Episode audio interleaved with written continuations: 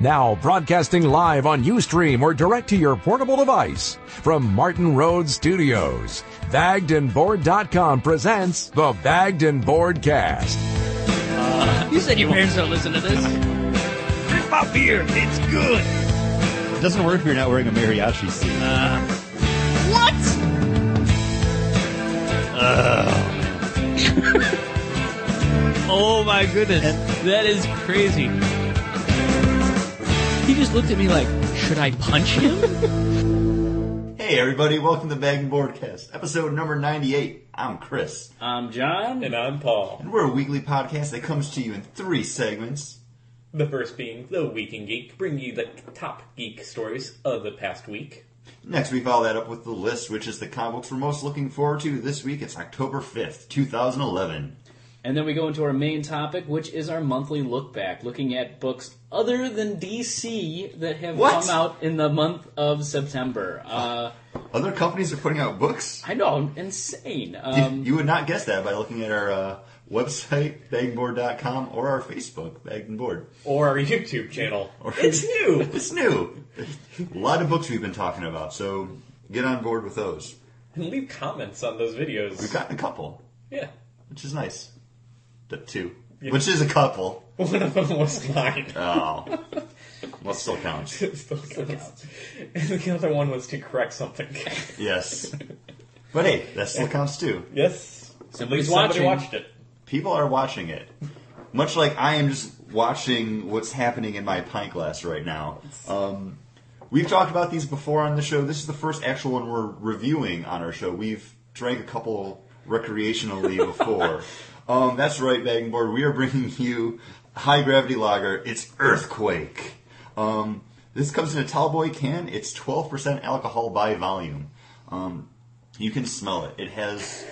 it- it's basically like a sake or rice wine, just like yeah.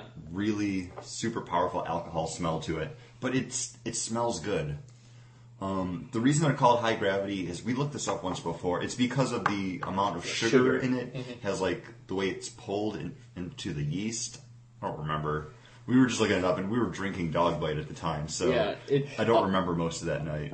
it just makes it the more sugar just makes it more strong in alcohol and usually doesn't help the flavor And this is classified as a malt liquor, um, for those wondering. Um, I'm, I'm looking forward to this. It's by Drink Four, uh, Drink Four Brewing Company. I would not probably want to drink four of these. I'm just guessing that. Is it the number four? No, it's um drink and then spelled out four. Okay, F U F F O O U R R. U R. Yeah. Um. all- All right. Th- it- it- these beers are classified as something that will tore the door off the frame What was- there was some Um, crazy quote that we read on these I can't remember. It had like a tagline, like Yeah. well, like knock it out the box, Luke, or it was something like that. I don't remember exactly what it was. all right so But, here's hey, here's the health hey, Uh, this is not going to be good. Yeah, it's like that rice wine yeah that Steph's uh, uncle made.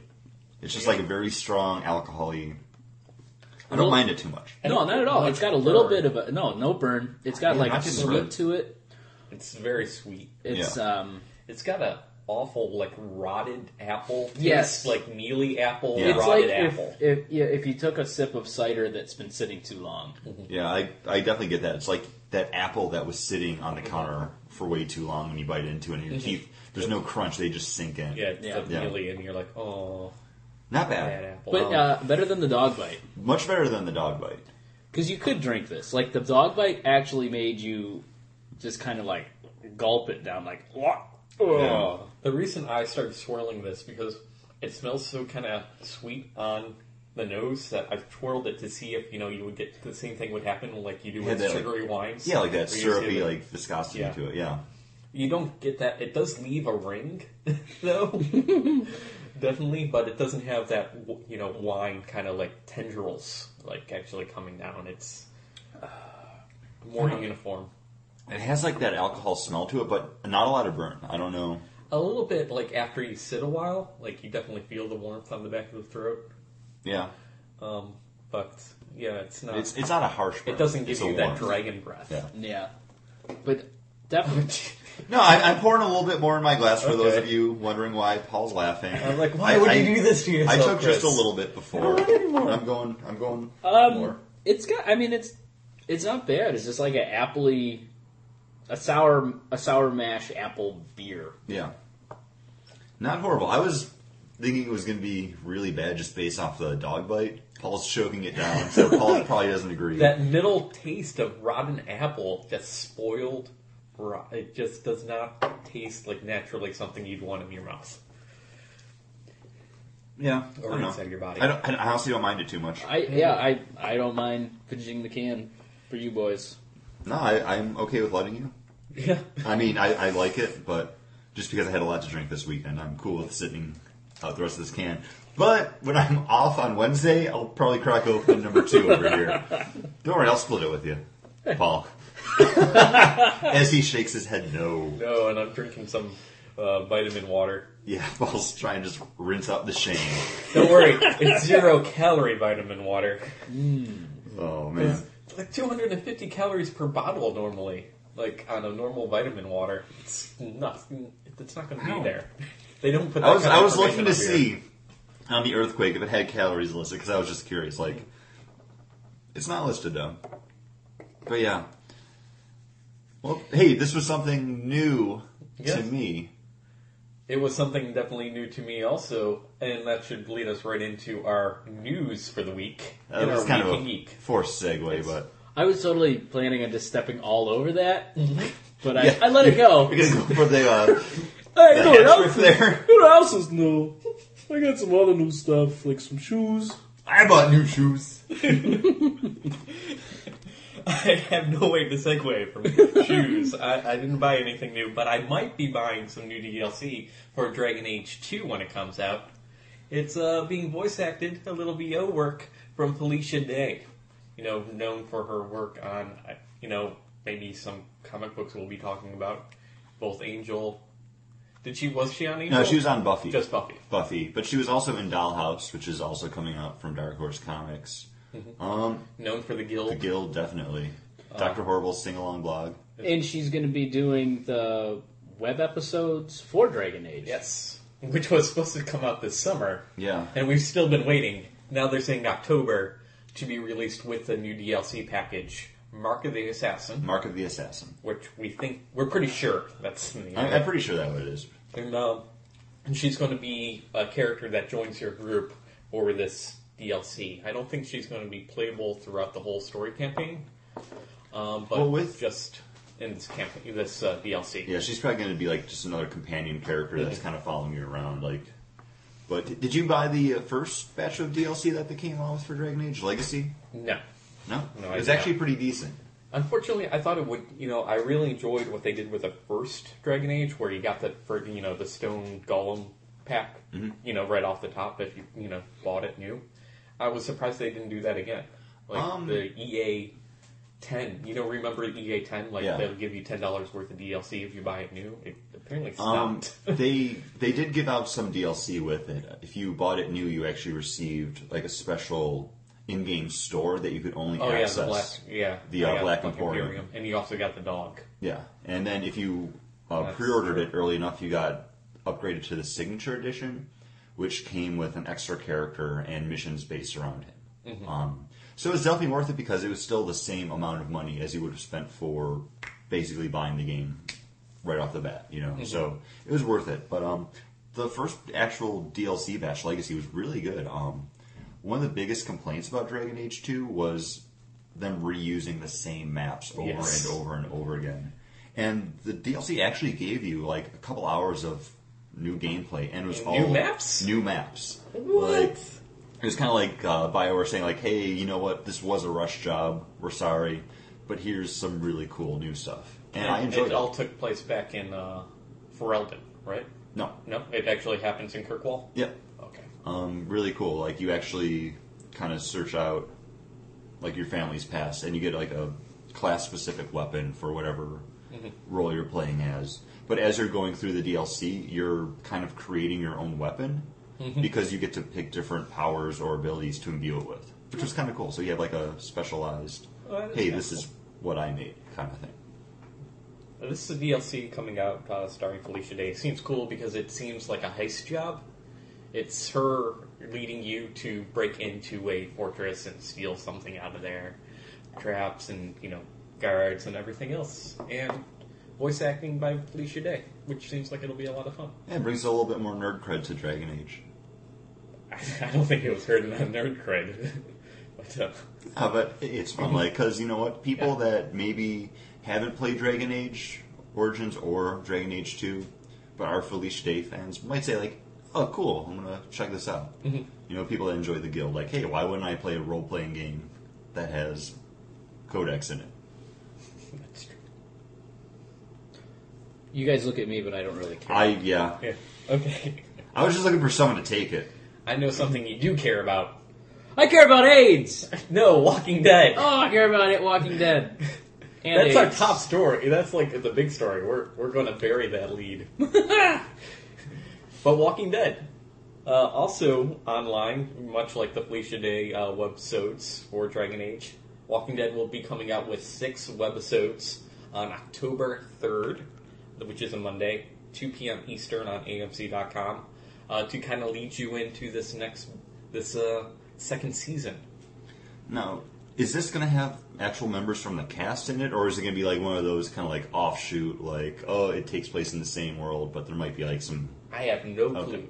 I was just I was just curious if they talked about this because this is actually the first I'm hearing about it. Oh, really? Yeah, As am I. Hey, you guys would love this. I, I know I, I love the comic books. I love the show. I've just I've been really busy just with work and other stuff. Hey, I understand, and uh, Playing Dead Island. it is more. You know, I thought, you know, would you care as as long as it's more Walking Dead? Are you guys in? But I would- would you rather it be like you would only be interested in watching it after you hear good things about it? um, no, I'll I definitely check it out I check it out. What day did you say comes out? Monday, Monday. Tomorrow. tomorrow, tomorrow. or Time machine. uh, or yesterday. I don't know when I'll put you. Whenever whenever you decide to listen to this, it happened October third. Yes, at two p.m. Eastern, which is probably going to be after I post this. It happens. I don't get out of work at two p.m. Eastern. Hey, sick day. day. Take a sick day. I, I I'm looking forward to it. Um, sometimes webisodes are kind of crummy. Um, sometimes they're kind of fun, like the Scrubs one when they were coming out with those were decent. Like, during the uh, during the writer strike or after the um, it was strike? after like when they were doing like one of their final seasons. Because there was like two final seasons. I don't remember which one was during. Didn't do Lost do? Lost did a couple of them between between things. Yeah. Uh, I know one of them. It was for like you could if you had a certain phone, you could watch them on your phone. It was a Verizon phone. It was on the VCast. And uh, yeah, it was like Hurley found a camera and he recorded all these little things, which were little moments, like almost behind behind the scenes of what they were doing as the survivors. So yeah, I never watched any of them because I never had a VCast. Yeah, neither did I, but you could probably find them on YouTube. I'm imagining. Probably. I've never watched a webisode. Really? Of ever- any mainstream television show. Never seen one. Is there a TV show that you like that you would watch a webisode of? Uh, probably not. No. You know, it's What's your favorite TV show? Right now. Right, right now. iCarly. Oh, I fucking knew it. What if you could watch? Sports. Like, I don't know anything about iCarly, so I can't like try to I don't know anything about sports, so spin something off. iCarly does do like weird things on the website. Would you watch a iCarly.com. iCarly webisode if you could No. like actually go online and watch an iCarly show that they record? They kinda that's do what that. they do, right? yeah, yeah. That's exactly what they do. I have not done it. Okay. but, I, but I will download podcasts from the Sabre because every once in a while the Sabres will do the Buffalo Sabres hockey team. Um, they will do like interviews with players, and I'll download and listen to that. Well, it's kind of like a webisode. kind of like a webisode, but they're not actually playing a game. So, and I will go every once in a while to watch them practice for free. So that's kind of like a webisode in the way it's not really a game, but there's still there's still hockey. it's still hockey being played. So Well, speaking of uh, something else that might not have happened, I- I'm segueing that. I didn't talk about this in the pre-show, but I'm going for it. Go for it. um, On the DC Comics Facebook and Twitter, Dan DiDio recently posted that all the crises you know and love from DC Comics didn't happen in the new. DC. Which is kind of like throwing everyone off. Like, whoa, what the fuck? Exactly. And then he replied back, "Sorry, I was going to dinner, so I just threw this out there, but something happened. There may have been a crisis, just not the ones that you're familiar with. So, Infinite Earths, Infinite Crisis, probably haven't happened. But there's some event maybe mm-hmm. that streamlined things, but who knows because we kind of just had a crisis that streamlined everything. It wasn't really that much of a crisis, and it wasn't really a good story to actually align all the worlds. But- really, It, it was more just a reset button. Like Yeah. what you saw there was someone just hitting the button. Mm-hmm. Like that. That was it. it was as cheap as the Superboy Prime punch in the wall. Okay, you know what? The Superboy thing gets a lot of shit, but I don't care about it. Yeah, Like, it's it is the what, what is it called? The MacGuffin yeah, to get you the, the next spot, and it's obviously a MacGuffin, and that's a pr- I have, and that's my problem with it. When it's so obviously hitting the button, that that's poor storytelling. You know, at least Crisis on Infinite Earths, twelve issues. He had the whole year. He had shitty stuff happening, but every character was involved. Right. It felt I- big. it felt epic. From me probably- reading it afterwards. I, I don't know. Like, I And- feel like it's one of those things. Like, I, I've read Crisis. I mm-hmm. enjoyed it. I've read it a few times. yeah. I feel like there's a lot in there that could have been trimmed out. Like, Oh, you yeah. want to talk Oh, about yeah. story decompression? Like, Crisis did it long before Brian Michael Bendis like pioneered it. You know, Yeah. it's I don't know. Yeah, yeah, it definitely has its faults, but it felt more It like was big enough to warrants. reset everything Mhm. and change things around. And I mean, yeah, I who know? I mean, who knows where it's all going to go, or if you know, in a little bit they're going to be like, "Oh, look, rewinds again. Everything's back to normal how it was." Yeah. because it's comic books. It happens. Captain America died. We all said, "Oh, when is he going to be back?" but it's good. Like four years later, Yeah. he's back. Yeah, it's good when they stick to their guns and Yeah. you know tell tell the logical stories that they wanted to tell, and when you feel like those stories come to a conclusion to bring back the old hero or the new hero. Wally West, please come back. I, I want Wally West back. I miss him. I love him. It's been way too long since I've had a Wally West story. yeah. But I don't know. Like, apparently, there's a lot of uh, unrest inside of DC right now. Um, there's a lot of shifting around happening, Yeah, and the like, writers- writers that are leaving books or maybe being like pushed off of them. We don't Like, know. Uh, Super Superman. Yeah, George um, George Perez. Perez not going to be on Superman It's going to be. Dan Jurgens and on issue seven, I think. Right? Yeah, I think it's like after number six he's Yeah. done. Um, JT Krul off of Green Arrow. Yep. Um, I'm trying to remember what else I've seen. Dan Jurgens is taking that book over too, Yeah. right?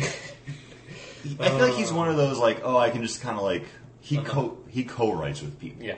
Like I'm not sure what else is happening, but he's just kind of one of those like idea guys. I think where he can be like, and then Superman does this, but then over in Green Arrow he's doing this, and someone else is like, you got it, boss, throwing stuff down. Justice Like, League International. much like kind of like Dan DiDio and Keith Giffen have. Uh-huh. Like you know, Dan DiDio is not sitting there like at a computer like typing He stuff might up. be because he was, you know, that's how he broke into DC. Was writing with Jimmy Palmiotti on uh, Superboy. He, he was writing with someone, Paul. Yes, you don't know how much he was writing. No, you don't. But like, I feel like he, it's probably him. Like, and then he's gonna do this, and you got Keith Giffen. Like, all right, whatever. I don't care. I I'm crotch- think- I'm crotchety. yeah, that's why I don't think Kip, Kip Giffen would put up with that kind of shit. I think Kip Giffen goes, "This is what's going to be happening, Dan," and then Dan's like, okay. And, and he's wearing a T-shirt while it happens. "Exactly, maybe that way." that, that was a Superboy. I'm guessing that's how it happened. I don't know. But I it, it's kind of weird to see what's going to be happening Yeah. because DC does count the new 52 as a success. It's been selling really well. It's made headlines. Mhm. Everything's going into second, third, or fourth printings now. Yeah.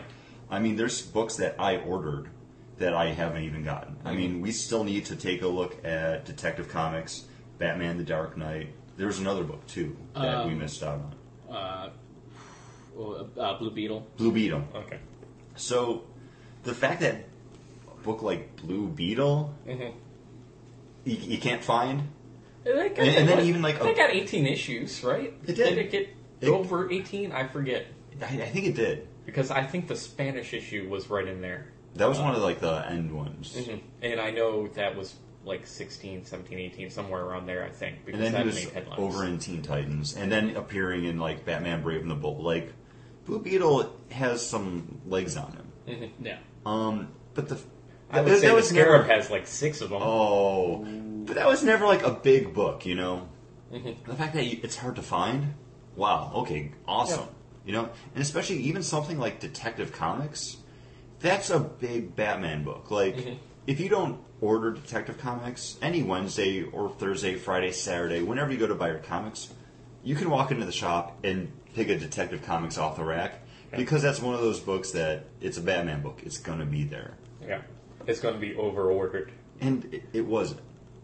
So It was it, these books have sold really well. Yeah, and I mean, this, this, some of the stories, like they're one that most of them were the ones we expected that we were going to be like, uh, some of them surprised us, but I mean they, they're at least got. I mean they have a year, they got legs for at least a year. Most Yeah. of them. You know? Well, at least the six issue, you know, wrap Yeah. up the story, because I don't think Men of War has. Well, You know, I feel bad because, we'll, you know. we'll talk about this next Yeah. week. But it's, I mean, it's a success. It's Mm-hmm. Easy to say that, but the fact that there's unrest Mm-hmm. maybe means that while it's a success with the, the buyers, Mm-hmm. maybe people inside are just like, no, this this sucks. Why are we doing this? Yeah, and it's might go to the whole talent thing where maybe that's why they couldn't get that many women creators because they were having trouble getting any kind of creators Yeah. to sign on and do these new books. But um, on bleedingcool.com, um, if you're familiar with Rich Johnston, who's basically like a comic book muckraker, he said on his blog that there are like a couple big shakeups coming. Like you're going to see DC writers and artists that, hey, guess what? We're over at Marvel now. Yeah. Like you're going to be seeing those announcements pretty soon. So it's going to be kind of interesting to see like who's jumping ship and if it's because of Dan DiDio because apparently he's doing a lot of micromanaging. Uh. like it seems like something gets handed in, it's like okay, no, go change this. Then it gets handed back in. Okay, well, no, now you have to change this. So what's that going to mean for not just the new DC, but the books themselves? I can understand micromanaging if they really wanted to create a sense of shared universe. And I've noticed, you know, even in like some of the books, like you wouldn't expect, like I Vampire, they mention Superman and Batman. Yeah. It th- this new Fifty Two so far feels more, and we'll get this all into this next week. I know. But It's- if you're micromanaging because you have a vision and it, you actually have an idea of moving forward, that's one thing. But you have to let the people that are writing your books and working for you know that vision, and everybody has to buy in. And, and well, Which I Go mean, ahead. Dan DiDio, he always seemed like he's that, that kind of guy who He can takes get- who takes everybody and, and works with them.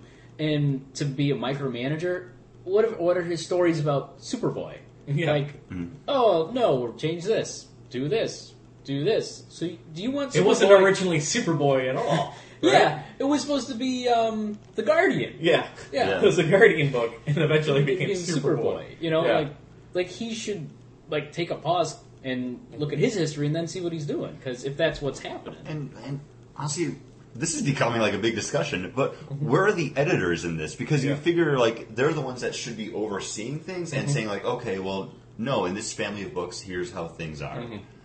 Not Dan DiDio, Yeah. like There should he should have been able to sell the vision if he has a vision to those editors, and they should get everybody that is working on their books to also buy into that and to, yeah, and to move and forward. to understand where everything's going. Mhm.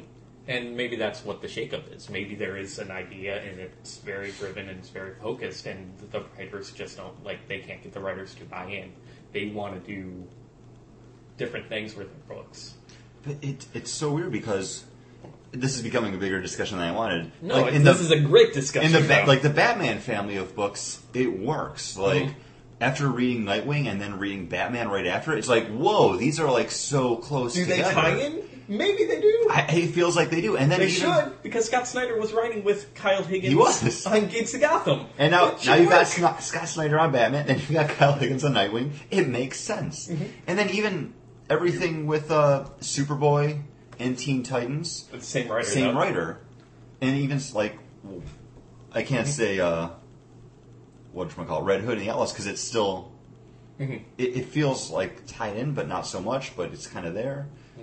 Like There is, a, you know, John and I were talking about this. Last night, Scott Snyder working with Jeff Lemire, Animal Man, Swamp Thing. the green and the red had Yeah. a big a big time. Like They're facing the same villain, but they're both both books. They might not I- necessarily cross over, but it's the same villain that they're facing. like thematically, Yeah. yeah. It's the rot, you know, this idea of this rot that's in both. So, you know, and they're working closely together. They've been friends, you know, on Twitter and everything. So watch the. If you want inside scoop, and you're a comic books fan and you download this, load this podcast, Twitter follow the creators of books that you're interested in, and pay attention because they tell you basically everything. They, t- they there's a Yeah. lot that you know they talk about on Twitter, and if you can read the subtext, you'll get it. and even uh, All Star um, All Star Western, Mhm. um, a strong connection to old Gotham with Mayor Cobblepot and everything that happened in Gates of Gotham is also. See, I, going I on honestly, right I. I didn't read that one yet. Like, I, I've never been a big Western fan. I liked the uh, pretty Jonah much Hex book, but I just pretty much look at uh, Jonah Hex Mm-hmm. in basically what like England working kind of like with Sherlock Holmes. oh, awesome. Uh, that sounds it's- fun. It's Jonah Hex trying to solve uh, Jack the Ripper case with um, Arkham, and pretty much all the society types are the ones who are. Uh, You can't Yeah. wait until Wednesday. I, I cracked open the other earthquake. This is too good of a discussion. I, I enjoyed it. all the society This types is what we're all about. I'm seem sorry. to be the villains. oh, really? And that kind of ties in. Even uh, Jim Lee during San Diego Comic Con, he was talking about that cover for Jonah Hex, him coming to that train station. He made sure that he basically lightboxed that train station into Justice League. Hmm. Like you actually see that same facade, that same you know image cool. of that train station. So yeah, uh, I, you know some of those some of those books are really tying in together, and it, you know Jonah Hex coming to Gotham. You know, So, all in all, let's let's wrap this kind of story Yeah. up. This thing in a We're gonna get in this more next week. Yeah, with the you know, if the creators are being shaken up, so you get more of a unified continuity, a unified war universe, good thing, or no, those writers make the books fun, and I'd rather have fun stories and looser continuity.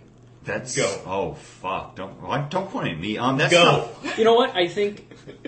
They're com- they they were driving to this point of the 52 and doing this Mm-hmm. like those writers who were coming onto these books should have known that that's what they were going to be doing because they did have big shakeups you know people who were writing this book went over to write this book and someone else came over here so those people who got issued you know to write these issues or hey do you want to do this can you do this should have been doing it Bigger fan of continuity versus the creator. um Is that just in general, I would rather have the creator coming up with his own idea and doing it and not being forced into these guidelines. But if that's what they were selling this as, I that's, think it's a big selling point for the new 52. But yeah. are you ready? I'm, I'm, I'm ready. I, I've, I've given some thought. Honestly, like my big questions have been: Where does this fall into what's already happened before the relaunch, the new 52? Um, I feel like continuity is really important, and as much as I love seeing writers doing what they want to do, they can still do that as long as everything's explained to them. So I feel like I'd rather have like a solid continuity and then stories told within that, and then have a story be told and then say like, well, the continuity doesn't apply because you are setting up a big shared universe now. Yeah. Like that's what this has all been built off of. Continuity. Cool. I asked the question. I don't need to answer. You hang you had two people to listen to. Go, Paul. Shoot from the hip. Shoot from All the right, hip. going from the hip, I have to say what we love about you know the Marvel universe was the shared continuity. I think that's what gives Marvel a big edge month after month. That's why they had market share. I think it's really important for DC to do the same. And the thing is, it's not like we're getting just Cape and Cowls in this 52. We're getting some awesome supernatural stories. We're getting, you know, a little bit, you know, different kind of storytelling. We're getting a buddy cop movie in Red Hood. Like, there's room for these creators to play within that continuity, and I feel bad. I'd rather see, you know, maybe, you know, a handful of creators work on these books to give me that shared continuity than have maybe even bigger names come in. I, I might have to sacrifice a Neil Gaiman written story here in the new 52 to get a new continuity, but hopefully they leave the door open. And since, you know, Dan it said, oh, Crisis might not have happened, we can get back to Elseworlds. Yeah. Yeah. Give me true. some else, you know, and have those writers do that. Don't kick them out the door. Don't make them want to leave. Say, you want to do that story? Let's take it a little bit farther, and let's make it an Elseworlds. That's honestly, Kingdom Come was an Yeah. Elseworlds, and then they started folding that into actual Mhm. continuity. Yeah. So that you know, no, yeah, go back to Elseworlds. That's cool. yeah. Well, not anymore. Well, it could. They- Else- they- it was they a can- world. Oh, yeah. basically, it was one of the fifty-two worlds after coming out. No, I know, but I'm just saying, like, Yeah. not with the new Mhm. reboots. Yeah. I, you know, what I, I understand what you know them doing this, but to me, like DC had taken some really big strides to do some really big things, and like I, like I was really getting into all the new books and to Right. getting into what was going on, and then they did this, and uh, yeah, I've picked up some books that I will now I will be getting, and some I won't. But it just seems like everything you've been building up for, everything from when I got back into comic books and have been reading and getting into, now it's just like, oh, I can just push that off the table. I got Well, this new stuff. good Those, no, those, yeah, those stories. If it if you liked it, Oh if yeah, it mattered no. to you, it's still there. Like that's the big thing about comic books. Even if you hate what a book became, Nightwing, Yeah. Nightwing, like those other ones are They will there. bring it back eventually, hopefully. Like Nightwing. Nightwing. Nightwing. Uh, yeah, Well- well, you you miss that they can't that they'll no longer refer to that one story that you really loved. Yeah. like Well- that's that's a little heartbreaking. That's what we talked about. Before we just like wrap this up, did you guys take the uh, Nielsen survey that they had? No, No, I No? saw that you posted it. I, I haven't. It's been on the Bang Board Facebook. I haven't been on my computer. To Uh, do that. DC Comics teamed up with the Nielsen Rating Company to offer a survey where you can actually go and put in your thoughts, like about every single book. Like it asks, did you buy it? Did you read it? Would you buy it? Did you just read it and not buy it? You're not interested at all. Like every single book, they want to know what people have thought of it. And then there's spots for comments after like everything, like what you think. So Yeah, they- I answered that survey on YouTube, and I will be answering that question next week. But I just want to say, like, I, I took it. There's actually a spot about uh, local comic book shops Mm-hmm. too, which I thought was awesome because they want to know where do you shop, why do you shop there, what do you like about the store. Mm-hmm. So it's kind of cool that they were interested in that too, not just Mm-hmm. the books themselves, but where you go to get it. That's cool. That's a great story.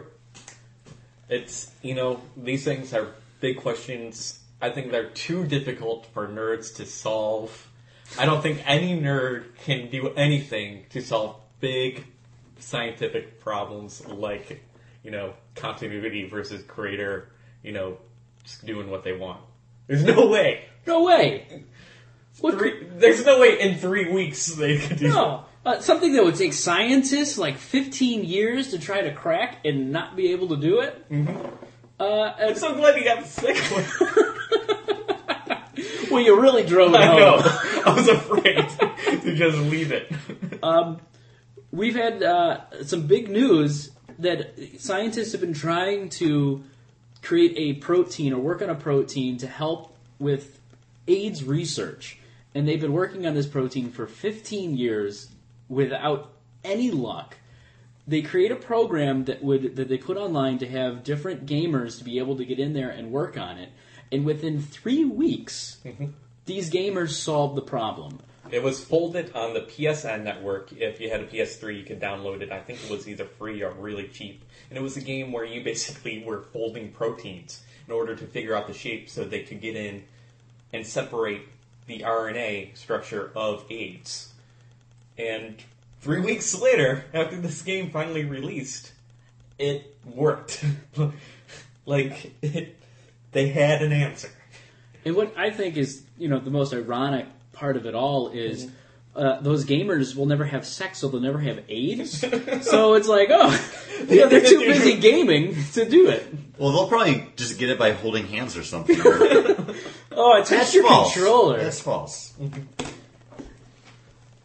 Gamers doing good. But yeah, everyone nitpicks like, oh, gamers, they don't do anything. Uh, hello, they're helping to solve AIDS. You know, all they need Magic to do. Johnson should go shake their hands.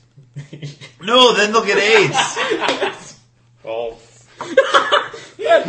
Well, but no, this is a really cool story. Uh, I love it. I wish SETI worked. Uh, I talked about this before the show. Uh, SETI was kind of the same thing. Search for extraterrestrial intelligence. You would download a program and it would run as a screensaver, and you would just load packets to search for alien life. Uh, you know, from the world's radio telescopes. Has not worked. This though proves that hey, we have all this computing power out there and we can use it for good if you know just instead of coming up and spending a ton of money to create a supercomputer just use all the computer power out there and figure out a way to make a game of it and we can solve any problem hey, let's go for breath breast cancer next, yeah or breath cancer. yeah, breast cancer is huge too. well lung cancer but i think I was thinking bad breath. Causes cancer Fart mouth. Fart mouth. Uh, I don't know. I've had a lot of earthquake at this point. Okay, well, I was just looking at the can. It doesn't say how many servings are in this gigantic can, Oh, it's one. so you can only assume it's one, and it's twelve percent alcohol by volume. By volume but um oh, it's really sizzing. Before we update our wants in the comic book world, Xbox Live uh, prepare for a new update. Probably just more uh, integration on the main menus with the the Kinect uh, coming November fifteenth. I will totally forget about this, but I, I- said it here, so I warned you. I'm hoping they fix up the uh, Hulu Plus navigation. It's horrible. It is really bad. like That's something from Hulu that won't. they need to just streamline that a little bit more. It's Yeah, it's shit. Get get a little get in with what they're doing with. Um, that's Netflix. developed. That's developed by Netflix and that's developed by Hulu. It's not. you would think that I Really? mean the big place to push this for you to pay would be on these systems and you know, like on your computers. And on the computer, it's really nice. But Yeah. the sys- on the systems, it is. It's horrible. the networks don't want it on the TV though, you know. So it's kind of like I doubt that they're really getting much, you know, push behind getting it developed so you can watch Hulu Plus on the TV because that's why they're charging you. They don't want people doing watching these shows on their TV. They want you to be in the seat at the time they tell you. I, I feel like that's just free money for the networks Yeah, and companies, though, because you know what? We we don't themselves in the we don't pay for cable. Like we're not stealing it. Don't don't You're break cord in. cutters. We like we don't have cable. We don't mm-hmm. even have an antenna. We watch everything on either Netflix or Hulu Plus now. So if they want to get money, the only way they're going to get it from us is by Netflix or Hulu Plus. And I mean, we both we both pay for our own Netflix accounts. Yeah. And I, you know, and I pay for the the um, Hulu Plus. So it's like, you know, I don't know what my point was. You had one though. I did. That's all that matters. Oh, wait, John was taking a stand But uh, for something. Ear- earthquake. Earthquake. But would you guys buy a season pass on like iTunes or something No. for a certain show? No, No. could I watch it on my Xbox? Could You I, could stream it because you download it and then you would stream it from your computer to the Xbox by going to My oh, Videos. Oh, that No. sounds like hassle. You go to My Videos and you find the folder that the You know what's show's fun in. is we can actually do that with Scott. they come up. True. They pop up. Uh-huh. See? It happens. Yeah. I would not. I'm not going to do that. Hulu Plus. Would you, instead of getting cable, spend 30 bucks a month and get DirecTV and then add in Blockbuster? No. I think the No. cheapest plan is 25 You know, if if and the 10 bucks gets you the Blockbuster, you know, downloads and DVD rentals. No. if the networks offered you an ability to buy seasons pass on Xbox, You I- can Zune. The Zune network, is, which which I- they're the marketplace, the TV marketplace. I would pay to get like a season of a show. Mm-hmm. Like not to download like episodes. Like if I could stream, like if I could pay five bucks and be able to stream like Parks and Recreation or five bucks And and, get stream Always Sunny. all of Always Sunny. Twenty four dollars to stream it. That's not that's not worth it. the whole season or all the seasons. the whole season, one whole season. See, It's I would usually just- twenty four between. That's not worth it because you know what? dollars to. I'd rather wait for the DVD to come out and I can buy it like on sale like Target for twelve ninety nine like after it's been out for a couple months. Or I can just wait 30 days and watch it on Hulu. I did it once, season pass on iTunes for uh, the last season, the last book of Avatar: The Last Airbender, Airbender. yeah. And then I went out and bought the DVD as soon as it came out. Yeah, I don't know. Like, I still haven't seen all the last season of Always Sunny. Mm-hmm. I'll, I'll watch it eventually. Like, I used John and I used to get together. We would watch that show every Thursday night when Every it was Thursday on. night. And it's so hard for you guys to get together now. I know. We just don't. We just don't have the time. We live together. um, In my old place, it's so weird. Martin Road, Martin Road Studios. Martin Road Studios. But yeah, I don't So know. much nicer now too. It is. you guys just got a nice new stove. we don't use. We have cool no. shit on the walls. I don't know. Here's the thing: like, if I want to see something, I'm okay with waiting to see it one way or another. Like, I don't need to watch it as it happens. Like, I'd like to. Something like Parks and Rec, I can watch that for free on Hulu the next day. I think it's Yeah. easier And- for you guys to cut cords because you're not that into sports. Like That's true. I am dreading October seventh when the Sabres start playing, and I don't have cable right now. Oh, everything's gonna be on like Versus. And it's well, MSG is Oh, okay. you know a cable network here, and ah, I can't. I, I don't know. I think have that just means something else, that- something out. We got to help our drinking problem out even more and just go with you to bars so you can watch. it. Yeah. Yeah, basically. I'm going to have to go to local bars to watch the Sabres game. Oh, we can find the best local bar. Yeah, to watch the games at. Yeah. It's all good. It's all good. We'll figure something out. We'll figure out what we want next week from the comic book shop. After we go to the comic book shop, maybe we'll go to a local bar. I don't know. I, that sounds like a great day. It doesn't. We should probably do this October 5th, Yeah. Which is Wednesday. That's the day new comic books come out. Well, and Chris and I both have the day off. That's true, we do. Let's go. Oh, if only you took a sick day, Paul. I can't. I'm covering for somebody. Fuck them. I can't. Well, You can't. They're not going to be at work. well, Paul, since you have to work, there has to be something you're looking forward to. Oh, I am, and that's Animal Man number two, written by Jeff Lemire. Uh, this book is that family dynamic that we're kind of missing in the DCU. Everywhere else, everybody else is broken up. like there's no married fan, no married guy other than what seems Buddy Baker. And I'm happy this is happening. Uh, I'm happy the family dynamic there, and I'm really happy to hear that Scott Snyder's working with Jeff Lemire, and they're planning out this really big story that's going to, you know, be the B plot to this awesome family story that's happening in Animal Man, the A plot. So I'm excited. I'm looking forward to it. I really like the art and also the color. Uh, just like the dream sequences, that whole splash of red. I've talked about this on the website, what I loved about number one. Really looking forward to number two. Get on board with me. Uh, and the book, like I want to get on board with, and I hope it really, not that it picks up, but I need to see Alec Hol- Holland with the Swamp Thing.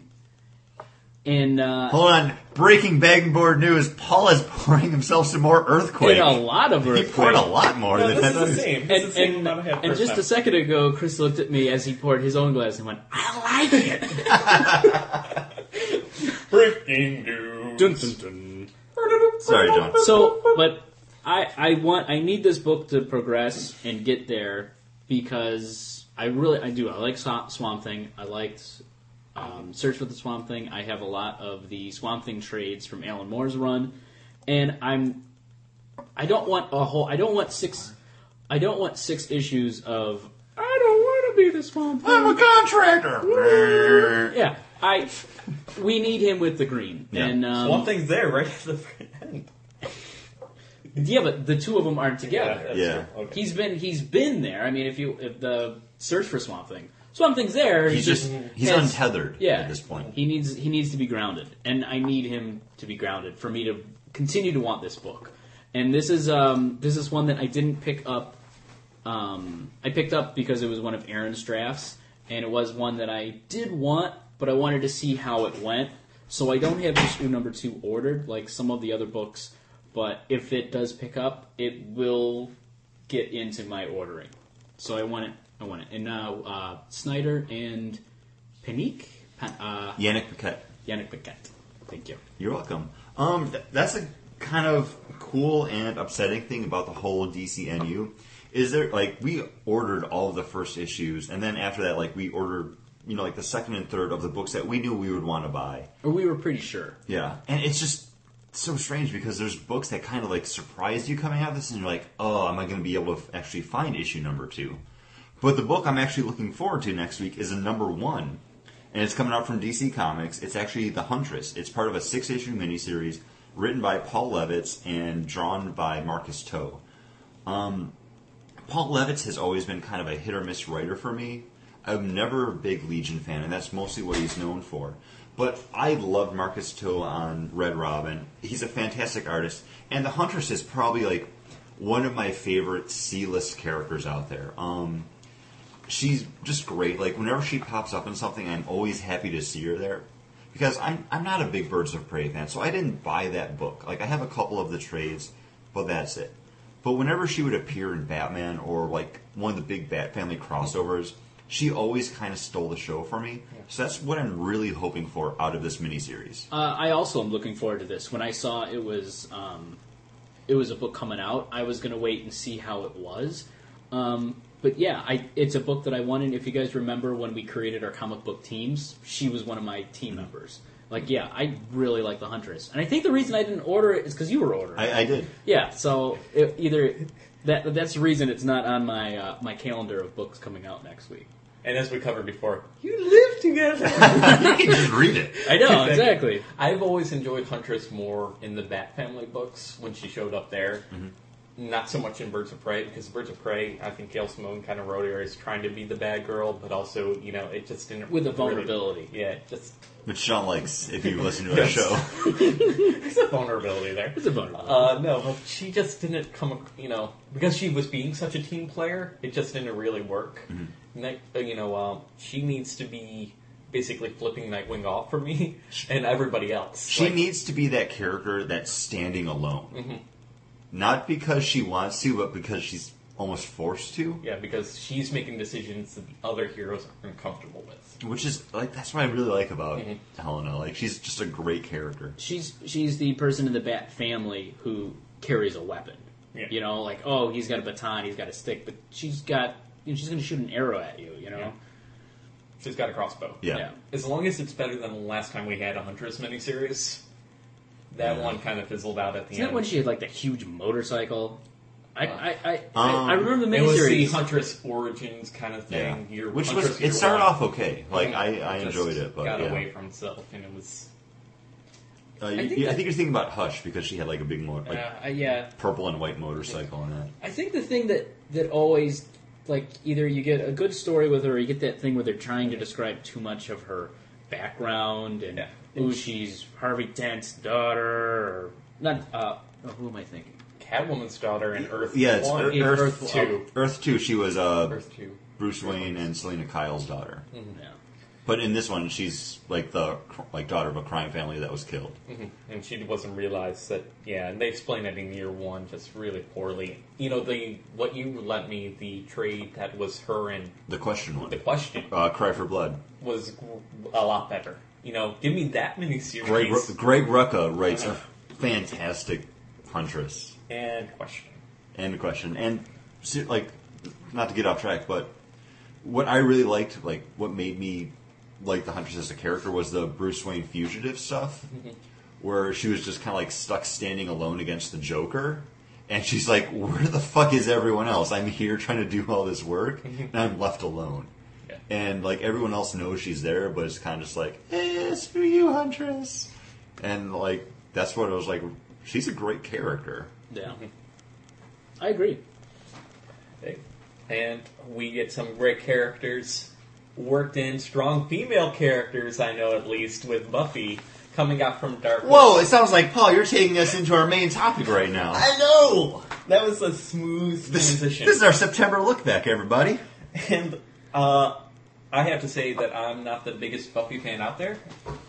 And kind of because I haven't gone through all the Buffy television series. Not that I don't enjoy them, they just made me uncomfortable to watch with my mother in the room.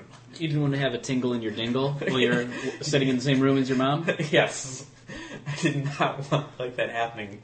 And a lot of those early episodes dealt with that kind of like over sexuality, Yeah. you know, overly sexual. It, it, it's high school like Yeah. sci-fi horror drama comedy. So budding sexuality, it, it factors in a bit. Yeah. Um, but I have enjoyed it. The ones that I've seen, I've been going through with Netflix, and I'm basically almost all the way through the second season. So I know Angel becomes bad. Uh, I know that Giles is a badass. Giles is totally a badass. He's one of my favorite characters. and uh, but I didn't know a lot of stuff that happens in this Oh. Buffy. But nothing seems so out of place and so weird that it loses me. And this is one of the things when we were like, well, what other books have we bought this month?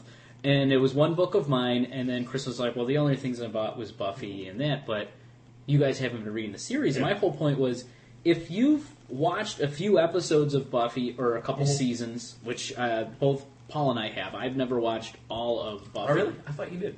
Okay. Um, I, know I missed stuff here or there. Uh, when it went to UPN, Mhm. we didn't have UPN at the time, so I missed out on those. But Those are the crappy cyborg episodes. That's all I know. but as I told Chris, is like no, you can because Buffy and Angel and those shows are so accessible. Yeah. Because once you know who the characters are, you can always follow them mm-hmm. because they never really, except for Willow becoming a witch. What? No, that's covered in this book. you you never you know the characters don't really uh-huh. change you know stories around them do but these characters are always the same and and that's why i said we can totally jump in on a new arc with buffy and a number one with angel and faith If this was season three and not season nine, it wouldn't surprise me in the least. Really? You know, it doesn't seem. I'm I'm surprised by like far of a everything you guys are saying. it doesn't seem like that for you know. I missed a few episodes. I missed the season finale. Oh, the new season finale's on. The season premiere's on, and I opened and you this can, book you can go oh xander's missing an eye Uh huh. buffy you know just Moved destroyed out of- moved out she destroyed the seed and and magic Whatever the seed is, and magic's gone, and that's sort of cool, you know. And uh, Willow's a witch, but yeah, I'm- they make references to th- episodes that I have just watched. that, that's that's kind of Yes. Um, there are. I, like- I don't remember what it is. and i mean there's I'll i mean there's a couple it. characters. Is it the one where she gets like her aptitude? Like, Yes, test taken, the and she gets test. placed as like like a the uh, like uh, police officer. Yeah. Yes, she mentions it, and that happens in like the first or second. And season. you know, like there's a couple characters like uh, just turn the page back. Mhm. Like I'm not sure who this guy is. He that's um that's Andrew. He comes into play like in the fifth season, and then again later in the um, seventh. Yeah. Oh, so okay. just not knowing because you don't really get a name. No, they they don't. Yeah. Which You know- I, I feel like is a horrible misstep because everything you guys are saying completely caught me off guard. Because that's why I didn't want to pass this book off to you guys. oh, and Spike's a good guy. yes. Yeah, I figured. but it just, Um, it, I'm like, It could have happened in the season finale yeah, that I missed. exactly. Like, I don't know who this Andrew guy is. I Yeah. just thought it was some guy that she's trying to impress. Or the guy with the van. Yeah. I wasn't sure who that was. See, and that's the thing. They don't make mention to any of who those characters are, which makes this kind of like a weaker number one. Because as a Buffy fan, like I watched like the entire series. I've read almost all of the comic books, even when it was coming out before from Dark Horse. Um, I, I feel like it's not accessible because you're showing these characters who really don't look anything like their series counterparts. Yeah. Like I feel like if you the guy with the van, do you know who Riley is, John? Was that the old boyfriend that was the military guy? Yes. Okay, that's, That's who I that's who I thought it was. Okay. But she doesn't call him Riley. It doesn't look like the actor that played him. No. The only actors in there that look like their counterparts are Xander, Xander, and Spike. and Spike. That's it. And those guys, you can you don't you couldn't you didn't need to draw them that way because you know the one guy's got a patch and the one guy's got slick black uh, blonde hair. Yeah. Um, I, I was honestly shocked that this issue was actually written by Joss Whedon because it comes off as someone who's trying to write Joss Whedon. Like, Buffy's very like over the top, bubbly. Like it's all about her moving out, and she has Yeah, her own place. Yeah, let's Yeah. let's let's go and talk about that. Um, this is like a new season. This is Buffy season number nine. Buffy's moved out. She's on her own. She's got a couple roommates, and she's throwing a party to introduce her, you know, friends who to her roommates who don't know anything about her alternate life. Um, and you kind of get bits of the party, and then you get like the aftermath. which is Buffy like not remembering and kind of being regretful over what's happened during that party. Uh, and like what one of the things being someone who hasn't been following it, I wasn't sure in the beginning that that was Buffy. Yeah. Until at one point Yeah. they say Buff. I thought it might have been her younger sister was having a party because she was so bubbly. Yeah. And it wasn't like who you went. The only thing I can imagine is she's no longer having to be a slayer, so she's finally having that teenage childhood that she never had. And Now all of a sudden it's coming forward and doing that. And honestly, it's not that at all because she was one of many Slayers. Like, Yeah. I don't want to spoil anything for Paul who's going through and watching and everything, but there were like an army of Slayers. Like they make mention of that in this book, They also make mention of and it talks. They Yeah. talk about an angel as well. But um, at in the Well, I knew there was more eight, than one se- uh, Slayer because they deal with that like in season two when that other Slayer shows up. Kendra. What exactly they- the black girl. Yeah. I, lo- I love Kendra, but like stuff happened, and Buffy destroys what's called the seed, which is like the base of all magic on Earth, and that's a huge thing. And they just kind of make passing references to it in this book, unless you read that front paragraph on like the opposite side of the cover, which basically tells you what happened. Didn't do that. Which I'm I'm kind of glad is in there because I, as someone who's like watched everything and read everything, I feel like just jumping into this, it's not the best number one you can read, Uh, and I I, I feel like it's just a lot of that has to do with Georges Jeanty's uh, art because the characters aren't recognizable. What she looks nothing. I mean, a little Yeah. bit Willow here. doesn't at all. She No. looks like And I read Sarah an- Michelle Gellar. I read an interview with him where he said he didn't want to draw those characters to their likeness. He wanted it to be more like they could be anyone. Mm-hmm. But when you have seven seasons yeah. of a TV show where people know, you know, Sarah Michelle Gellar as Buffy, She's you- on the cover. See, You know. I Yeah. thought it was a li- almost a likeness issue. Like sometimes they, the comic books don't get the likenesses from the actual, ar- you know, you know, uh, players, uh, The actors. Thank you. Um, no, not at all. and it isn't that. So Because- that's what I, I was like. Oh, they probably just don't have the likeness right. Honestly, because all of um, season eight, the series before this, Mm-hmm. hit each issue shipped with two covers. One drawn by George Jeanty, the Yeah. artist who does the interiors, and another one by artist Jo Chen, who Paul you might know from doing all of the Runaways covers. Yes. Who, when she does a cover, it's straight up photorealistic. Yeah. We, you see, there's an advertisement for like, hey, pick up all the previous Buffy books. Yeah, That's Sarah Michelle Gellar you see there. Yeah. And that was from the last issue of season eight. Yeah, yeah. I think I, that's why I'm pointing it out. You know, you're, like, if I picked up this book, I'd be a little bit more upset on the interiors. Well, that was like But- Paul had that page flipped open, and I pointed Uh-huh. like, "Yeah, "Look at that!" And then Buffy's right there next to her, and you Uh-huh. can't tell that it's Buffy. Yeah, and I can't tell that's Willow until they say Willow. Yeah. But Yeah. that's something I got over real quick, Hmm. even as a new reader, and I don't feel like I was lost or that was too too much No. of a detriment because I was expecting not to know all, all these characters anyways. And I think it comes from like like with me is I would hop into mid season, so you have to play catch up a little bit. And I was totally fine with playing catch up. Like I wouldn't mind, I wouldn't mind borrowing your past seasons and reading them. I wouldn't mind following these and seeing what happens. You know, it's kind of a fun little end too. To This this was kind of one This of is where I thought Joss Whedon's over Joss Whedon it. This Yeah. last page. Hon- Honestly, like this is kind of more like one of those light-hearted, Yeah. fun Buffy episodes that you would get, where there's still like some stuff happening in it that drives along the story. Well, that B storyline is bubbling up. That it, the pretense and that tension is coming. But let's not worry about that. It's like yeah, you, ha- you have something happening. Like there's this demon who's like kill all. Uh-huh. Yeah. Like and you, you're gonna get that throughout this season, but it starts off. It's it's a party issue. Yeah. Not to say that there isn't that stuff going on, because there is, and it definitely makes you feel. It gives you enough to know where the season's going, but give you that fun like romp that I think the character deserves after killing the seed. I don't know what that meant. it just seems really big. Yeah, It is. It just it, seems is. like achievement unlocked, kind of like at least hundred gamer points worth. And tha- and tha- and that's what it was. I mean, Yeah. the sea was basically the root of all magic on Earth. Yeah. So it's it's done. Like I'd Like expect Willow to be a little more pissed. you, you'd think You, so. you know, there you can sense some underlying. Yeah. Hostility, and they Yeah. kind of cover it.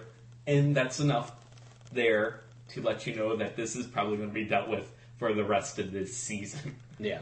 Uh, I am surprised that like I didn't I didn't even realize till Chris mentioned it that it is written by Joss Whedon because it seemed like someone trying to Yeah. be Joss. yes. That's what.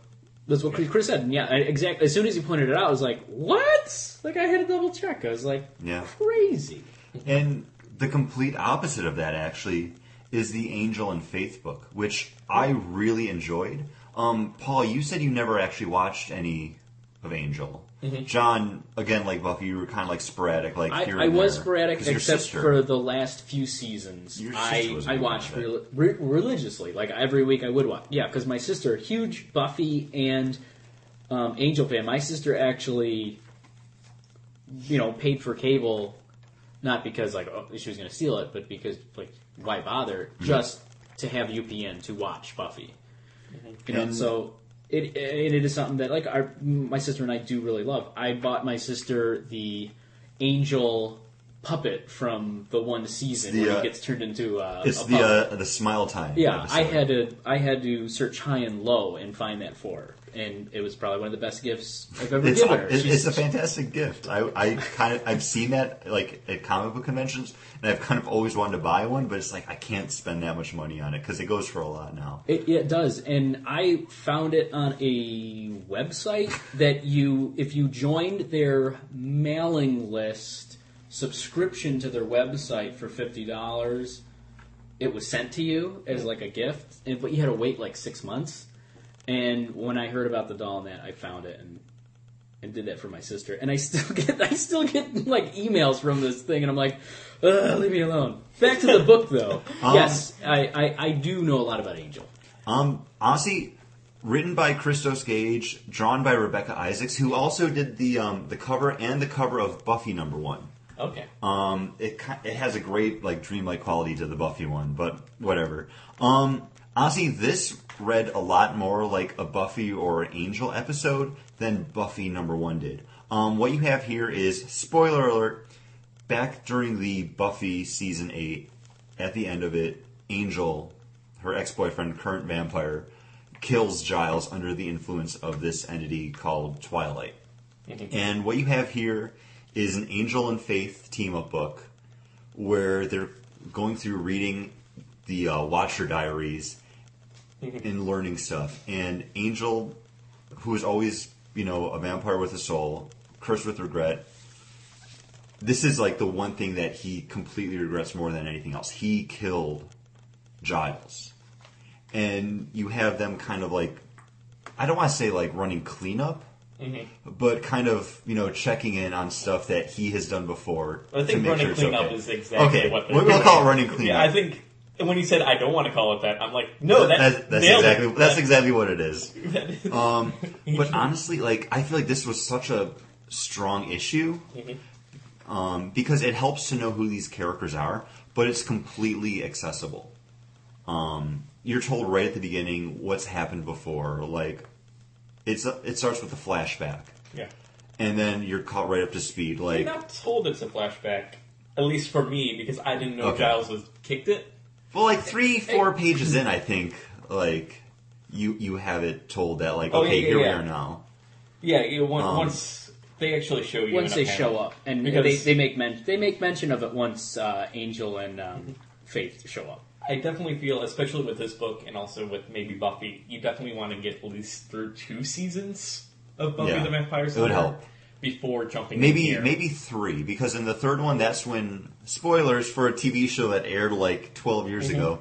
Um, that's when Faith like kind of goes on her rogue like bad side, like killing random people. Oh. two, two random people. I've never met Faith. really? I have no idea about Um, Faith. Faith- That's why I was like, oh, she's just another Slayer. Faith is another Slayer who kind of goes rogue. Okay. I didn't know she Um, went rogue. who, who's trying to make up for past mistakes. So her teamed up with Angel is a great dynamic, and it's explored a lot more in the Angel TV show. Yeah. Um, they have a like a good play off of each other. So when I heard it was Angel and Faith, not just Angel, I became instantly more intrigued by this book because the IDW issues of Angel were really bad. Yeah. I did not like it at all. Like I didn't even buy it. Like after I think like twelve issues, like I just I couldn't even put the money towards it. But I, I really enjoyed this issue, and after reading number two, like I can't wait for more. Honestly, more so than Buffy. I knew Rupert Giles was dead because of the cover, but not really. I'm like, oh, it must be Well, some you other- just noticed that now. No, I didn't notice that a while ago, but you know, I wasn't sure until like it actually was explained in the book because I'm like, oh, And and like the, I mean, different than the Buffy, the characters look like the characters Yes. in here. I mean, Giles looks so spot on in every single shot of him. You see the actors. You see the actors. And it's it's not a photo reference. It's not like you can look at a panel and be like, oh, that's you know just lifted from a cast shot. Like they're they're drawn. it's not stiff, And which you would get from. there, I mean, kind of- with with Angel and the Faith characters, every once in a while, it doesn't. It, it looks like them versus not. Angel's dead on. I Yeah. think. I don't know. Uh, He, no, he there's- looks a lot like David Boreanaz. Yeah. Oh, he does, but there's some like I mean, Was this from New York scene definitely, and then He, the- he is from uh, WNY. a few other, and then there's a few that he doesn't, and so does Faith. But then there's some that are just totally spot on. Um, and yeah, definitely. Not only can you pick this up having watched a few seasons, but I feel bad that like I should go to a comic book shop and buy these issues and give them to my sister yeah. because she would. She'd love them. Well, they And are she's- available in omnibus and trade format. as the advertisements tell us somewhere, uh, or at least for the Buffy. Yeah, I wouldn't do that. Okay. I'm talking like going and picking up these two issues Oh, yeah, and, yeah. and giving it to my sister. Be like, if you give me more money, I will pick up more for you. Uh, you were talking about the artist nailing the look, but Christos Gage, man, he Yeah. nailed the voice of Giles. That kind of like, sk- you know, he's doing some badass shit, and he knows it's kind of not quite right, and he's like, "Oh, never mind, it's okay. I know I'm bleeding, but don't worry, it's going to make more of a mess of your towels than it is of me." Like that kind of like stiff upper lipness that Giles has, hands down, is awesome. And Christos Gage is a writer like I've always been aware of. X I've- Factor, he worked yeah. for a while. He, he's done he's books. done a lot of like jumping between like Marvel and Wildstorm. Like he did Authority, he did some Wildcat stuff. Mm-hmm. Then he would go over to Marvel and do like an X Men miniseries. Then he'd go back to like Wildstorm to knock out something. Then he'd go back to Marvel do Mm-hmm. He's- like a Spider Man thing. He's a great, you know, he's one of the best comic book writers. after after reading this, I want to check out like something that comes out from it. Like Mm-hmm. this has put him on the map for me. Like if I see a Marvel book that I'm slightly intrigued by, and I see Christos Gage on the cover, Mm-hmm. I'll I'll grab it now. Uh, yeah, he grabbed all of those characters' voices perfectly, and yeah, he had Giles nailed as someone who watched the series, like Yeah. was a fan of the series. And for you, only watching like two seasons of I know where, he was the Ripper. but but where he, Oh, the Ripper stuff's so great. but where he's where he's gone. Those 1st Mm-hmm. two seasons, he almost seems like a lightweight to where like later on where they go with him. He definitely holds his own in the second season. Oh, he gets the- he gets even more badass. Full just Yeah, Yeah. he does. Like he he. See, I he thought there was a new. Watcher eventually, though, that comes in. there is. And see, I thought maybe he died like during the season, but then No. them to explaining it here in the book, no, I just he just killed him off in season eight. I was like, then what the fuck were you doing with the new Watcher? Giles is awesome. Why would you get rid of Giles? Um, basically, Giles was discredited, so the council sends a new Watcher to check up on Buffy. who's a bit of a piss pussy until Angel. He's so badass that he, he, oh, became one of my favorite yeah, characters. especially towards the end too. He's fucking Paul, psychotic. I, I I want to sit down and just like watch all of Buffy and Angel. Paul, with we you. should pick a night every week. We get together and watch one. I, I love all of these shows, so Uh, yeah, uh, if you guys want to pick out a night, uh, let me know. Not Wednesdays, that's my Battlestar Galactica night with Er- Eric. So, And once you get to the point that we're at, we'll come over and watch that because we haven't. We're like season four. We're we're stalled. it's Yeah. sputtered out. But, uh, man, we'll put that on hold. Christos Gage, awesome writer. Over at Marvel, you'll pick up that book. I, I'll gladly Speaking pick it of a book from Marvel, we're picking up. That Oh! we're also reviewing. Look, you handed that to me. I took it and I ran with you it. took it and nursed it Mm-hmm. like a baby chick. Uh, we picked up Edgar Rice Burroughs' John Carter, A Princess of Mars. Um, you two haven't, but I've actually I've actually read this book. Wow! Uh, and the, I read the this actu- book also, The actual, this one. the actual novel, Oh, okay. The John and Carter for Mars. John, uh, which is actually just called Princess of Mars. Oh. which was the start of was a book and then a start of a series, um, and uh, written by Roger Langridge, art by uh, Filipe Andrade. But uh, what you have is a soldier, a, a former soldier um, from um, the Civil War, who travels to the west to have a gold mine, who's attacked by these unknown riders, runs into a cave, and is all of a sudden transported to Mars. Civil War, you say? Yeah. I didn't know they had serial numbers back in the Civil War. I- Because during the yeah, Civil War, honestly, you don't they get didn't that have at dog all. tags. Like seriously, like they talk about Yeah. him like going into the mine, but that's it. Like, Exactly. Yeah, I didn't It- know it- it- what time frame he was from. Yeah. I thought it was maybe World War II. No, it's Yeah. it's he's a um, he's a northern soldier, I believe. Okay. Um, goes to the old west gold mine. Yeah, it it it it gives you And if he's a northern soldier, I don't think they had that kind of discipline. or name, rank, and serial number. yeah. I think that is I'm speaking as a Texan. that that's something that that I think that's something that they just put in to show you that he's a soldier. Uh-huh. Yeah, yeah. Um, and that gets that because across. but- because uh, the first couple chapters are are him is it's Princess of Mars is written in the beginning almost just like a memoir read by his nephew or something like that. I, I, I, I kind of forget. It's been about ten years since I've read the book. right. Um, but it it it quickly him having a gold mine, him running to the thing is told in like one page, a few panels, and then you get right into the thing with him in Yeah. at Mars. And That's pretty much really is. and yeah, the the first issue is probably about the first five six chapters condensed down. I think told really well because when the book really picks up is where this book ends. Um, but you have John Carter who he's he's on Mars. He's captured by these aliens, and he pretty much is being. He understands what they're saying, but they don't understand what he's saying, and he realizes that he's reading their minds or reading their projections of their minds Yeah. and uh, and he and he gets you know he captured. They they see that he's worth maybe something by the fact that he has because of his muscle structure on on their planet. He can jump extremely high. Is the gravity so low? and um, he has a little more strength than they think. And um, he's not really going to sell himself till the next couple couple books. But you have him kind of wandering around with his guard dog Because he's a prisoner. because he is a prisoner. Yes, thank you. And uh, um, I, it's an interesting tale. I probably will pick up um, the five issues just because I have read the book, Yeah. and the art. I do enjoy the art. I, I like it. It's a very different style. Like it has a Skottie Young cover, which I fucking Yeah. love Skottie Young. Yeah. Um, but the interior artwork, it's still kind of similar to like Skottie's like newer style.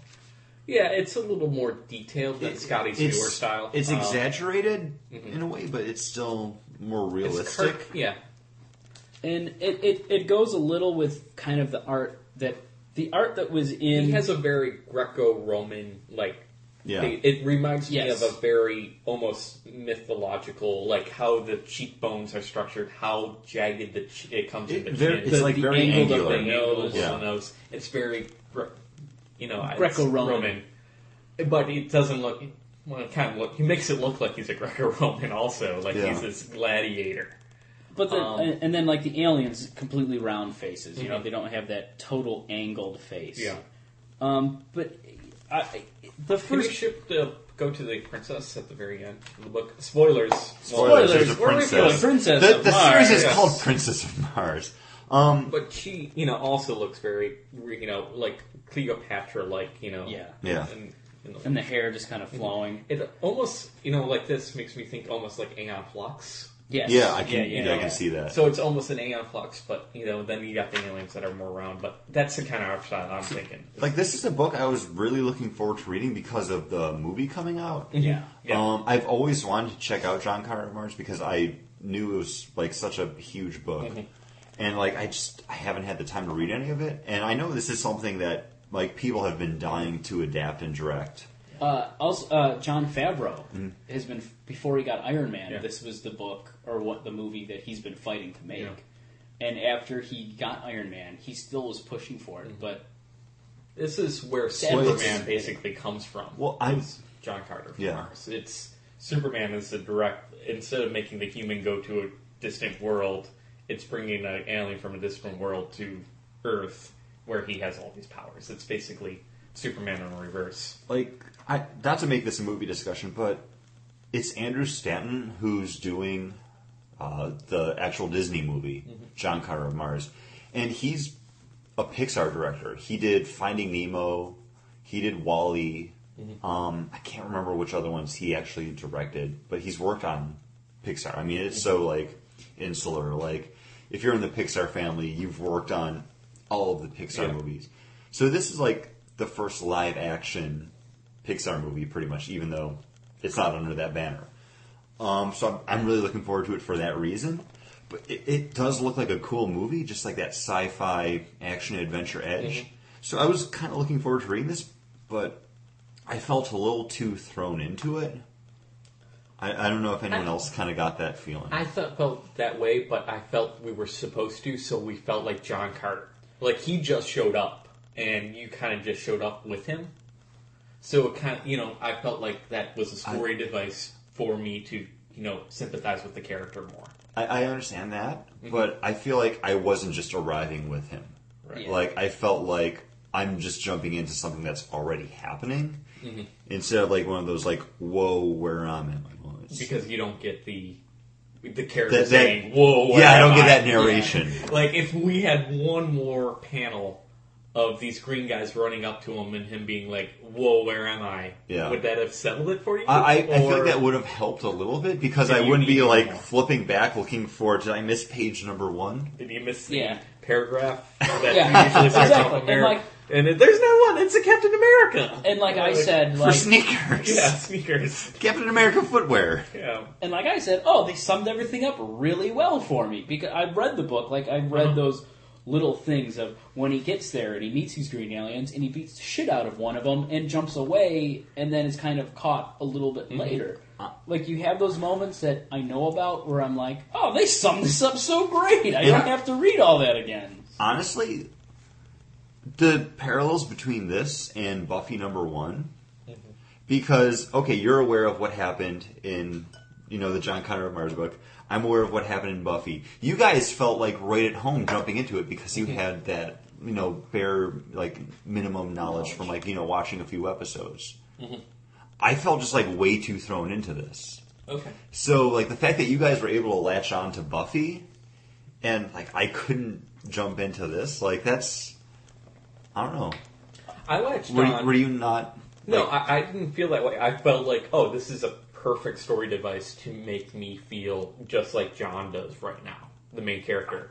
I am s- now more sympathetic because I'm kind of like in the story trying to figure it out as well. Are these green guys bad guys? Are they good guys? Are they going to be using John for their own means and it's a bad thing for everybody? Mm-hmm. Or what? And I'm like, I'm willing to read issues two, three, and four to get it you know, to get the in five to get the rest of the story. And I, I felt like, you know, I see if I was him, I'd be doing the same thing, like just kind of going along, looking around, trying to figure out what's going on, allowing myself to be a prisoner.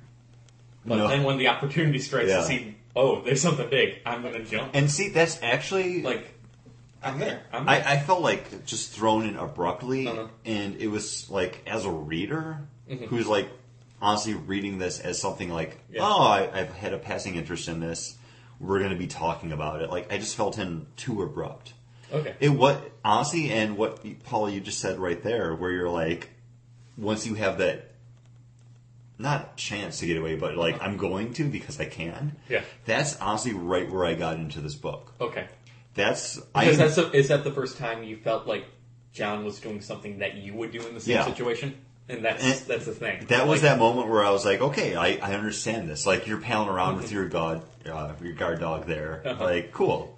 Yeah. And it, it's probably like, I don't know, like See, the same thing happened for me earlier, where I'm like, oh, if I was captured by these aliens and I didn't know where I was, I would be doing the same thing. I had that buy-in earlier than you. it was just that last half or three quarters. I can't remember where it actually happened because I just Yes. read it.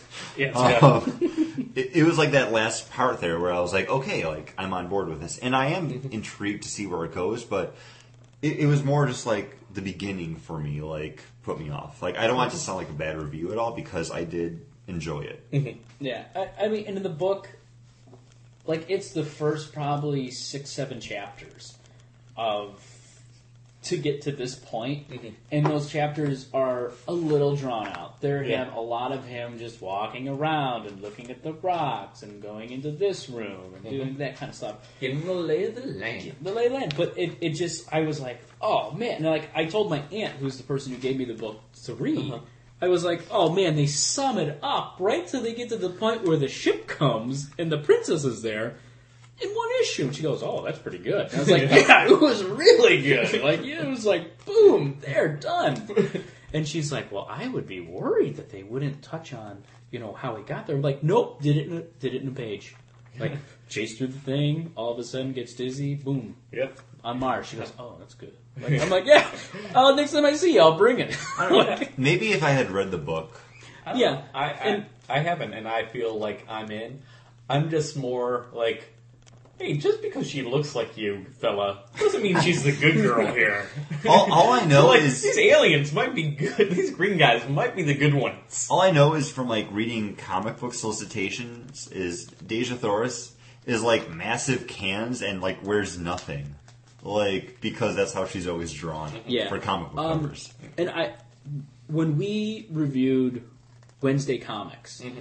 with um, the uh, Adam Strange, I was talking about an art art style that I you fucking- guys, I hate Paul Pope. you Paul Yeah. Pope, Paul Pope was doing the art from that book of uh, Princess of Mars. Mm-hmm. So I totally got what he was going for with that style because on every couple pages there was a drawn picture like that in the book. And See, it, that- was like, oh, sci-fi book. Yeah. That's his, Jack that's his Carpenter style, Mark. which I just don't like.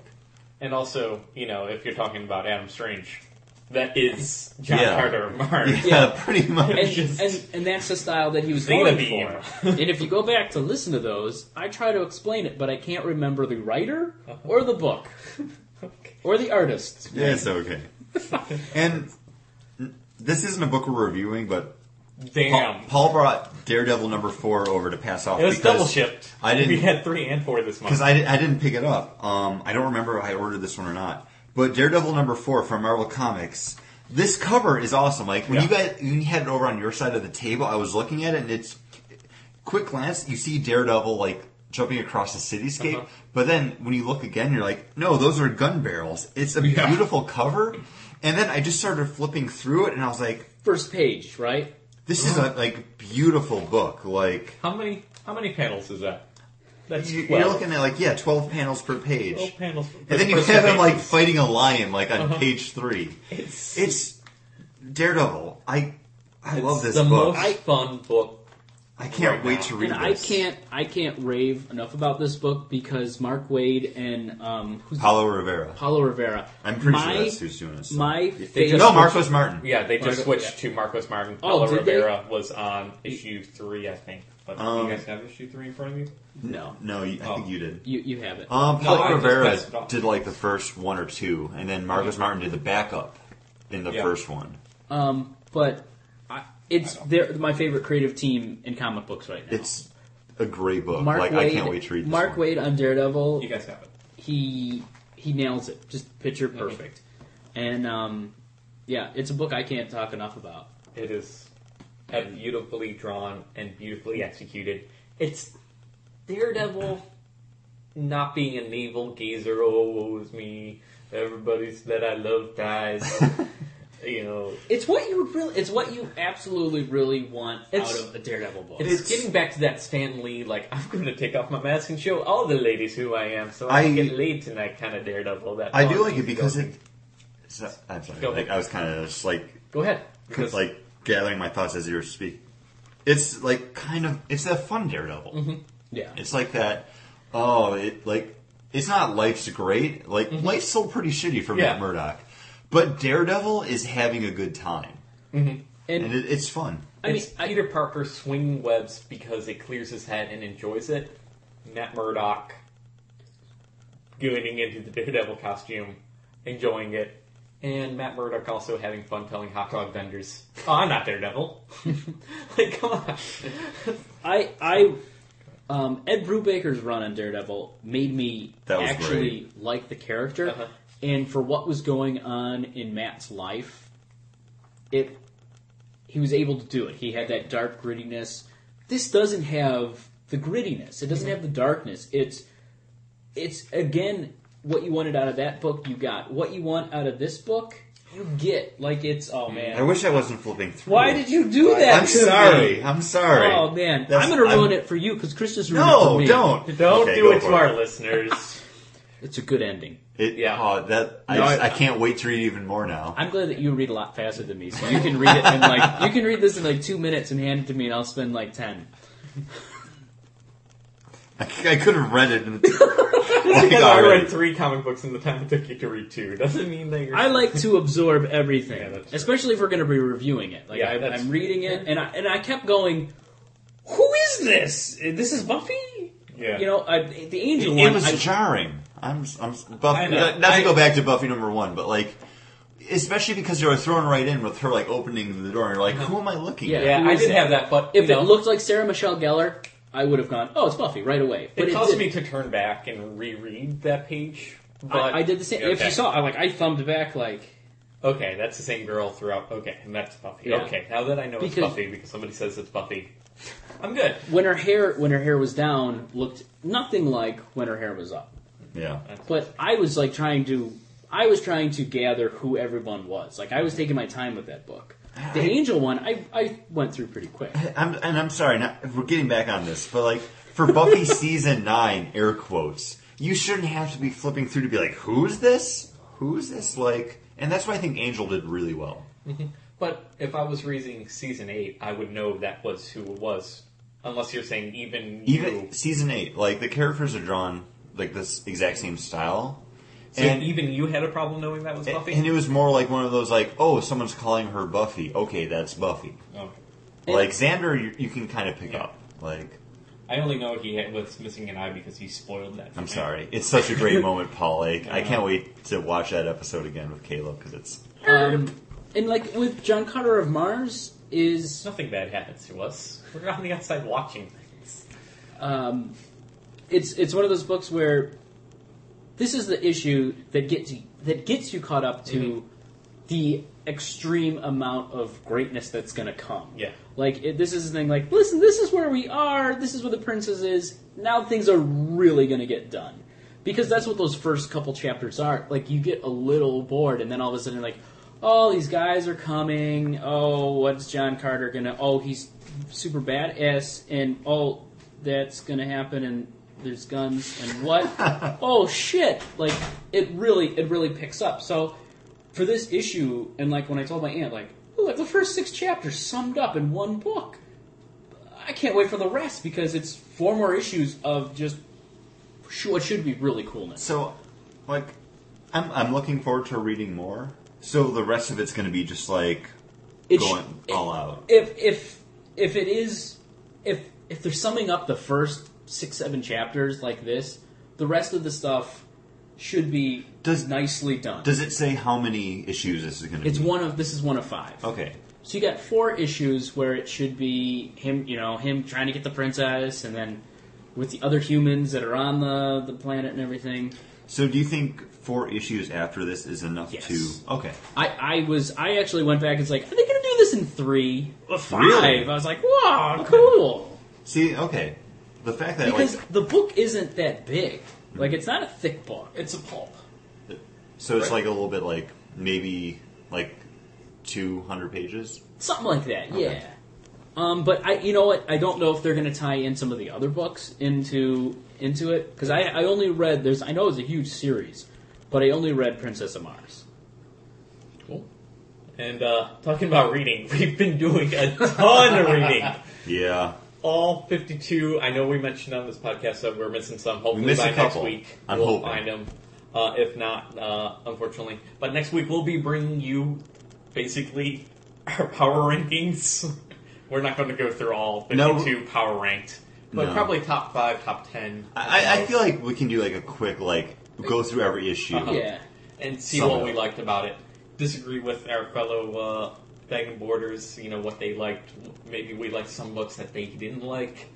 Uh, talk about basic, yeah, give our you know quick thoughts on them all, and also talk about which books we want to keep on reading. That's that's what I'm really looking forward to is talking about that. and we better write that down so that way we can keep on doing what we're Yeah. doing. I, like, if, if you want to know what we've thought of the books that we've read so far, head on over to bagandboard.com. We've done bag and board bites, quick like two three minute reviews of every single book that we've read thus far. You can also find them on our Facebook page. Just go over and like us. We're bag and board. you Um, can click on the link at bagandboard.com to the YouTube channel. It'll bring you right there. So if you want to, you know, give us some words of encouragement on the YouTube channel, do it there. If you read a review or watch a review of ours and you disagree or want to add a comment, you know, comment on the video. Just click on the video. And we'll and we'll we'll talk to you about it even Yeah. through there or, Yeah. or find us on Facebook because we are willing to talk about these because it's something that we are excited mm-hmm. about. It's something that we love. If you can't tell, we've been doing almost 100 episodes of this. Like, you should know, we love comic mm-hmm. books. We want to talk about them. That's why we do this. Hey, somebody commented on one of the videos, and I commented back within an hour or so. So you know, we're watching, we're Like- paying attention. I I feel like after I've gotten home from work, all I've been doing is Yeah. like putting up episodes. And all I've been doing is checking to see which episodes are up, checking emails to see if there's any comments, and, And- checking our feeds, and also buying ads on Google Plus What's- or Google. What's fun is like four weeks in September, uh-huh. we've only uploaded the first two weeks of Yeah. Bagged and Board Bites. We've looked at like all the books that have come out. And when I say all, I mean we missed um, Detective Comics because that was sold out. And Blue Beetle, like Well, that that's in the, like the third and fourth weeks. Yeah. yeah. So we haven't put up those ones yet, but I know we didn't talk about Justice League, but we talked about it on that the was that was that was August. yeah, so and it was also that doesn't August. count. Yeah. Fuck it. Um, and it's it's kind of fun that the next three, this episode and the next two are fun look back Yeah, episodes. it's gonna be awesome because we're we're approaching episode number one hundred.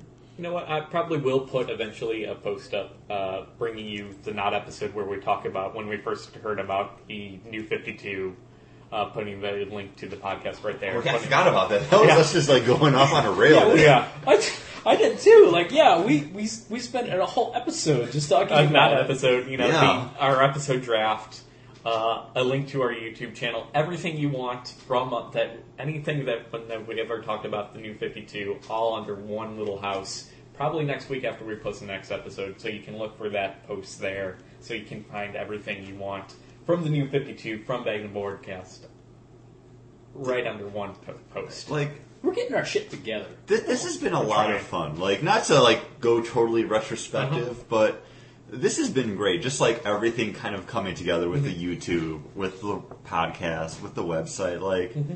it's a great time to not just be a bag and board fan, yeah. but to be a member of the show. to be a member, when are we relaunching the website? No, The we're new- not. We're do we're doing well now. No, that redesign looks beautiful. Oh, the I redesign want- is nice. it's nice. I I, like want it. to, I want to get that redesigned up. we should and make Scott do posted. that this week. No. Yeah, because For that no, way I for can number stop- one for For number number 100. For, because that way I can stop paying so much money for all these different websites.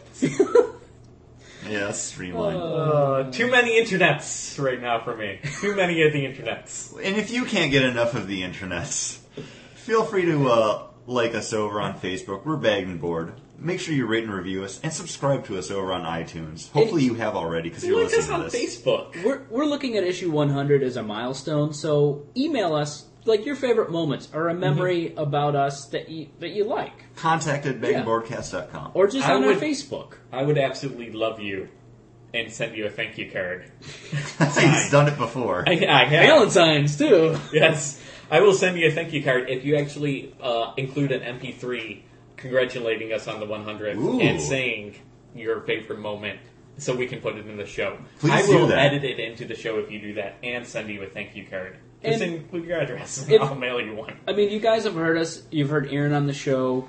Uh, we've heard us talk about Aaron and Red Phone Zone. He started out as a fan of us. He's a friend of ours. Uh, we actually We mailed, became friends we with him. became- Yeah. Through this. Uh, we mailed him an autographed picture. if, if you know that picture that's on the on our is it on iTunes. our it's on It's, our iTunes. it's on our iTunes. It's our uh, profile Well, picture on Facebook too. We have it, we had an extra, very nice copy of that. We autographed it, mailed it to him, uh, and we I have an extra one of those. and, and I, I think we all have our rough sketches of those pictures too. Yeah. Mine's in my trunk, I think. Mine's still opening up. Might be Uh, yeah, kind of mine's got ink spilled on it from the artist. But uh, hey, we have a couple pictures that uh, we're willing to autograph and send to you as well. Yeah. Someone's gonna get the originals of those. I don't Wow. I don't mind giving mine out. No, neither do I. That does not look like me. that looks like me, and I mind a little bit because it's awesome. Yeah, it's you, but like the angelic you. Yeah. I look like sloth. So until next time, listeners, keep it new.